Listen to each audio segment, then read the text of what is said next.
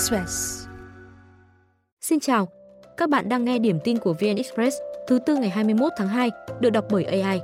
Sau đây là một số tin tức đáng chú ý được cập nhật lúc 6 giờ. Bộ trưởng Giao thông Vận tải Nguyễn Văn Thắng vừa chỉ đạo khắc phục bất cập trên cao tốc Cam Lộ, La Sơn, đoạn qua Thừa Thiên Huế. Bộ Công an cho biết, tai nạn trên cao tốc năm 2023 chiếm 1,16% tổng số vụ và đợt Tết Giáp Thìn 2024 chỉ chiếm khoảng 0,35%. Tuy nhiên, giai đoạn trước năm 2020, do nguồn lực đầu tư cho hạ tầng giao thông có hạn nên một số dự án phải phân kỳ đầu tư, trong đó có một số đoạn hai làn xe. Vì vậy, trước mắt đảm bảo khai thác tốt cao tốc, hạn chế tai nạn cho đến lúc tuyến đường được mở rộng theo quy hoạch. Các đơn vị khẩn trương kiểm tra, ra soát toàn bộ tuyến đường, khắc phục ngay những bất cập, báo cáo bộ phương án tổ chức giao thông theo hướng tối ưu với điều kiện hạ tầng hiện có.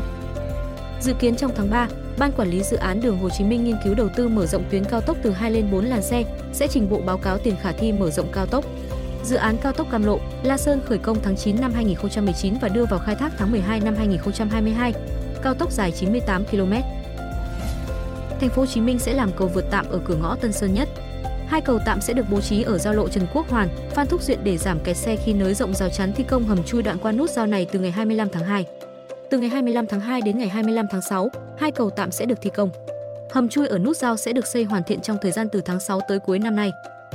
Khởi công cuối năm 2022, dự án đường nối Trần Quốc Hoàn, Cộng hòa được đầu tư hơn 4.800 tỷ đồng, dài 4 km. Dự án trên gồm 5 gói thầu xây lắp chính, đến nay tiến độ đạt khoảng 30%. Toàn bộ công trình dự kiến hoàn thành cuối năm nay, kết nối trực tiếp ga T3 sân bay Tân Sơn Nhất đang xây dựng và giảm ùn tắc cho khu vực. Các doanh nghiệp tỉnh Bắc Giang cần tuyển hơn 103.000 lao động năm nay, chủ yếu là nhà máy đối tác của Apple, riêng Foxconn nhận ứng viên học hết lớp 6 trở lên. Làn sóng mở rộng khu công nghiệp cùng doanh nghiệp tăng quy mô sản xuất, đơn hàng sản xuất quay trở lại kéo theo nhu cầu tuyển dụng tại Bắc Giang ngày càng lớn. Tính riêng 6 tháng đầu năm, Tập đoàn Khoa học Kỹ thuật Hồng Hải, Foxconn, nhà cung ứng linh kiện của Apple cần tuyển 15.000 lao động cho các nhà máy đặt tại hai khu công nghiệp Đình Chám và Quang Châu. Năm nay, doanh nghiệp đăng ký tuyển dụng hơn 27.000 lao động. Chính thức hoạt động tại Việt Nam từ tháng 3 năm 2007, Foxconn đặt các nhà xưởng đầu tiên tại Bắc Ninh, Bắc Giang rồi mở rộng ra một số tỉnh miền Bắc. Tập đoàn này là một mắt xích quan trọng trong chuỗi sản xuất thiết bị của Apple. Bắc Giang hiện có hơn 7.600 doanh nghiệp đang hoạt động, thu hút 306.000 lao động làm việc. Trong đó, lao động địa bàn chiếm 80% và ngoại tỉnh 20%. Mới đây, Elon Musk cho biết người thử nghiệm ghép chip não đầu tiên của Neuralink đã điều khiển được chuột máy tính thông qua suy nghĩ. Ngoài di chuột quanh màn hình, Neuralink đang cố gắng giúp người này thao tác càng nhiều lượt nhấp chuột càng tốt. Mục tiêu ban đầu là cho phép người bệnh điều khiển con trỏ hoặc bàn phím máy tính bằng suy nghĩ.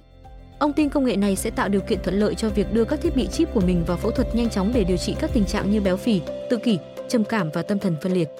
Musk cũng nhắc đến một ứng dụng khác của việc cấy chip não là mang lại thị lực cho người khiếm thị và đặt tên cho nó là Brightsight.